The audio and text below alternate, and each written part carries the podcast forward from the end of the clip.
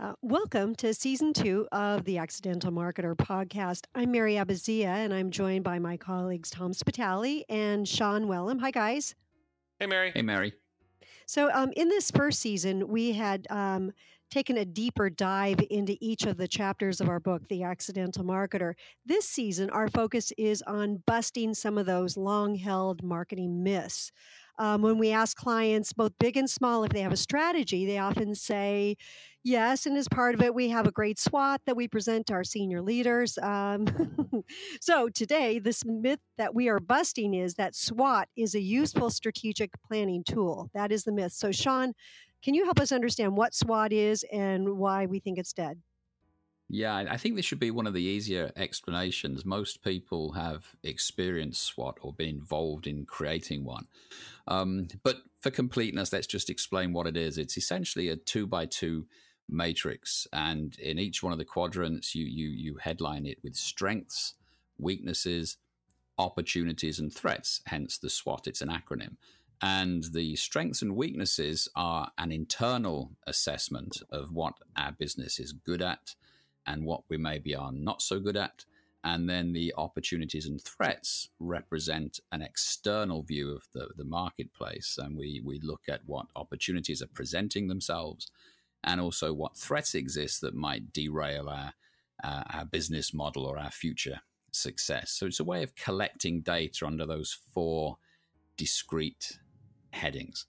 Um, and that's as that's as detailed as you need to go with the SWOT analysis. And, and, and why do we think it's dead? I, I, guess we probably should say that it's not dead. If we measure its its vitality in terms of how often it's used, then it's it's in rude health. You know, it's used a lot.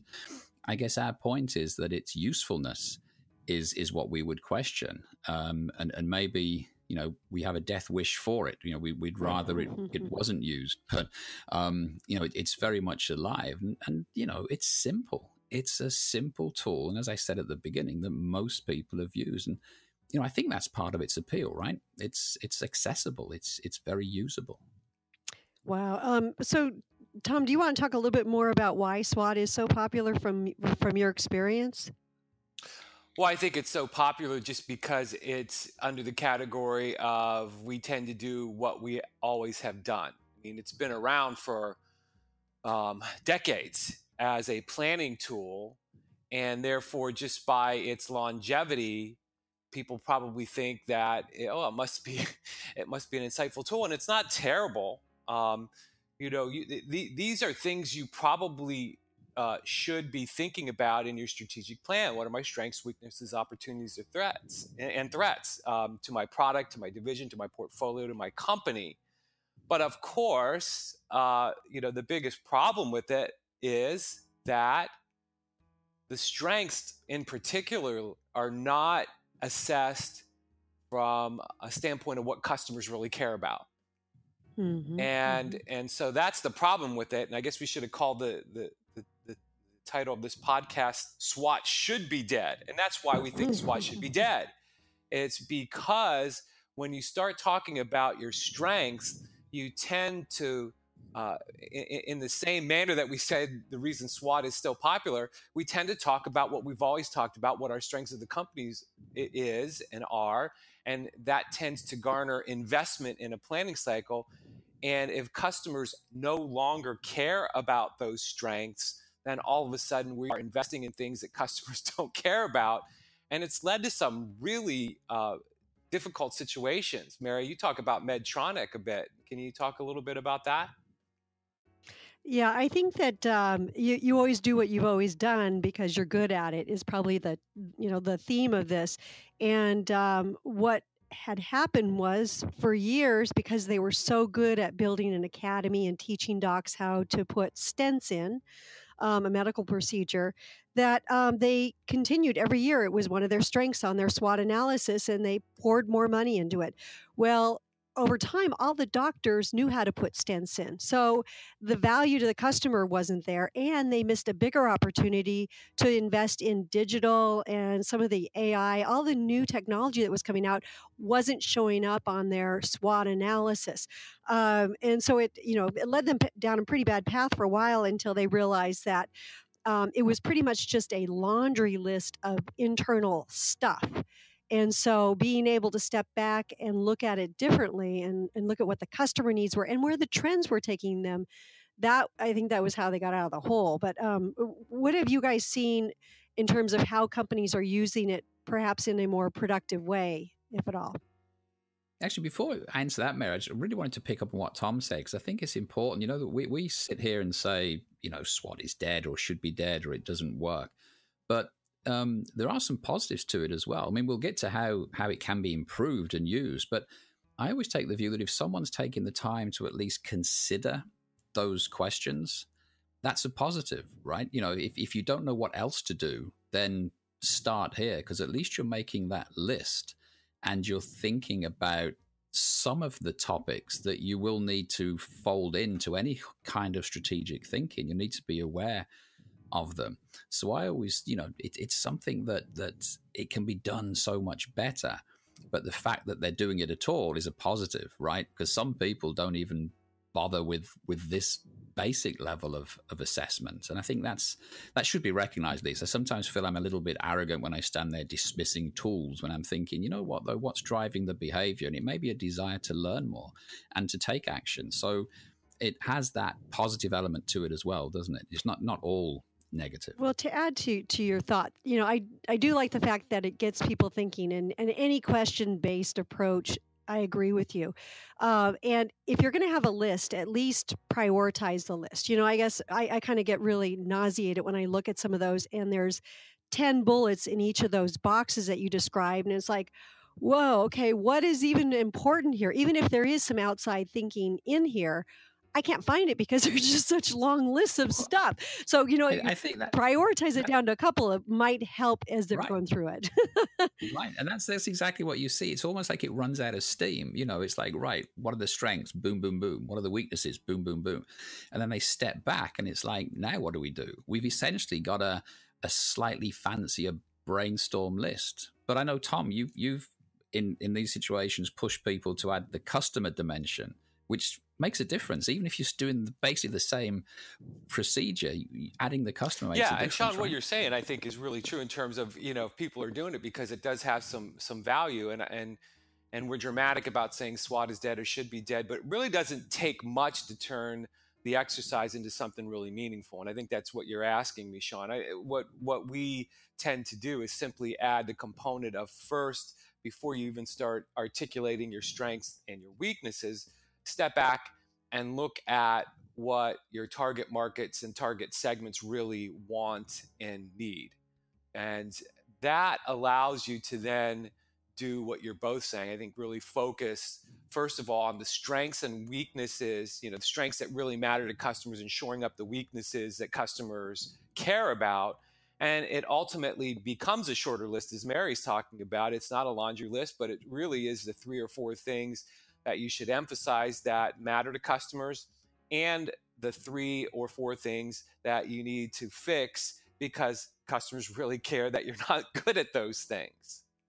And I think that's, you know, that's where you start. But um, I think you probably, I, I know, I don't think, I know you both experience also how we bring some broader thinking to the O and T, the opportunities and threats part of the analysis wants to talk about that? Um, I will. I, will say. I, I think like just doing the SW first. So the S and W, the alternative to making that more rich. Let's just say you're going to use a SWOT, and you, but you're going to infuse it with outside in thinking. Then the strengths and weaknesses. If you use something like the ability to compete, that allows you to look at it through the eyes of the customer, and then from that analysis, uh, you're able to identify what the strengths and weaknesses are that i think is is the key to that first two buckets and, and making it really um, more insightful and more future driven. Um, so i so sean i took the s and the w. Do you want to talk about the o and the t? Yeah i think it's um it, it's really interesting that that simple step that that tom was talking about of, of looking through the lens of the customer because it is a very internally focused document. And and when you look at it that way, of course, you're going to come up with internally focused ideas, and that would lead you ultimately to an internally focused strategy, which is the exact opposite of a customer focused one. And and the poorer for it. Um, I think when you look at the opportunities and, and, threats, again, you can look at them through the customer's lens and start thinking which opportunities and threats are, there for your customers and how can you react to that? How can you enhance those opportunities and mitigate those threats? Um, and push it one layer up, if you like, by looking at the, the opportunities and threats from the customer's perspective.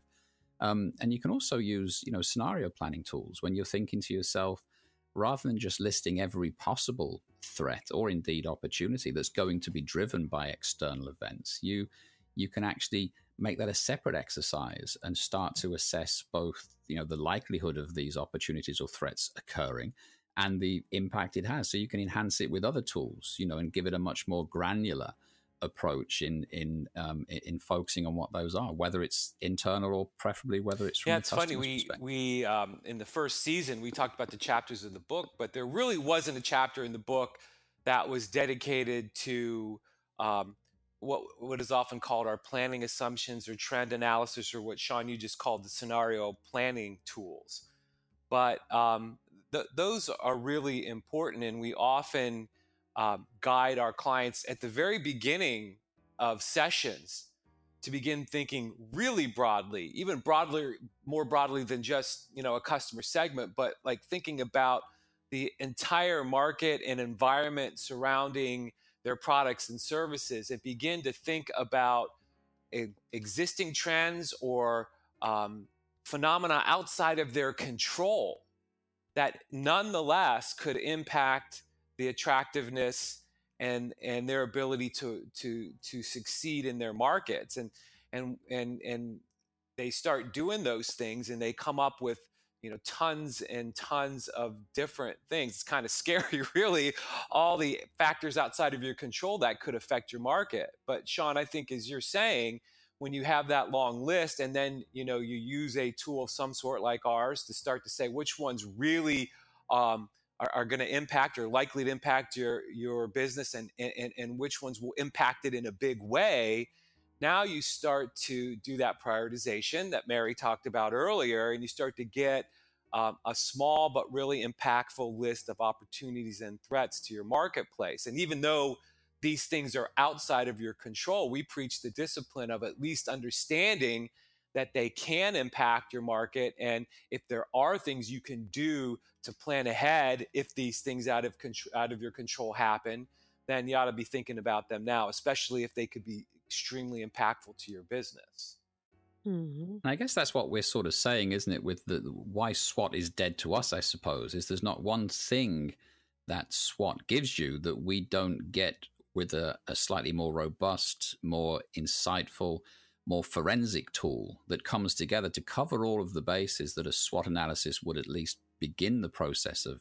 identifying. We we do those with lots of other tools, and I guess it's sometimes it's just a, a lack of alternatives that drive people down the SWOT. You know, we talked earlier about why people use it, and and, and lack of alternatives is a is a key reason. And and you know, as when you've got nothing else, you you've got what you've got, but there's plenty more ways to to really get the insight that you might start moving towards with SWOT mm-hmm. with different tools. Almost a collection of three or four tools would give you everything you need, whether it's competitors or ability to compete or uh, planning assumptions and so forth. It, it's it's just a different way of, of a, a, more granular way of getting it, I suppose. It really doesn't take much more effort. Um, you know, if you really are in the cycle of asking what customer needs are, and as you were saying, Sean and Tom, about the opportunities and threats, um, it's just anytime you look at a SWOT and you you know get a bad feeling in your stomach and you think wow we're being trapped in the past or we're really not. I don't see where you know customer needs are anywhere reflected in here.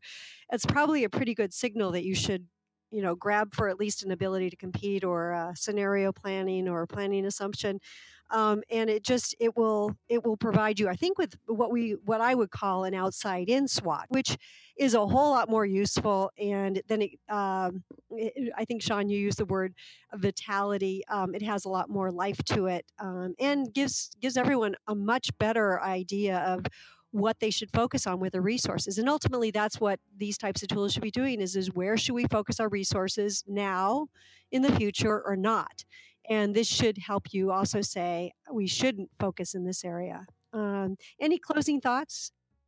Yeah, I'm not sure if we're saying SWOT is dead or, or we're, we're, actually probably landed on the fact that that that SWOT, the intent behind SWOT, can be done so much better. Um, so the intent stays. We need to understand these things, but contextualize them is is key and put them through the customer lens. And I guess there's just better ways to do that. So we'll, we'll put SWOT on the critical. Maybe we should just say SWOT needs to be rebranded. I think as long as it's called SWOT, you know, people will will make the same mistakes. Although maybe that's even too ambitious. I think uh, what we're all in violent agreement about is the, the idea of doing SWOT is the right idea.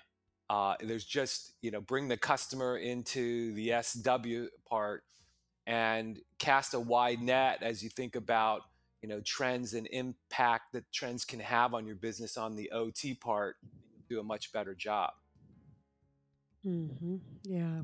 So uh, we hope that you've enjoyed this podcast. And if you like what you're hearing, um, please go to our podcast page on iTunes. And we have all of our episodes there. So if anything sounds good from our first uh, series, you can certainly uh, find it there.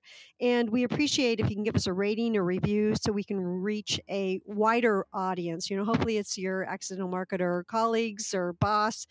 Um, and also, if you would like to give us any feedback or tell us about other topics that you would like for us to address, the um, we have theaccidentalmarketer.com uh, where you'll find everything and you'll see a podcast button. So we look forward to uh, having you join us on future episodes. Thank you.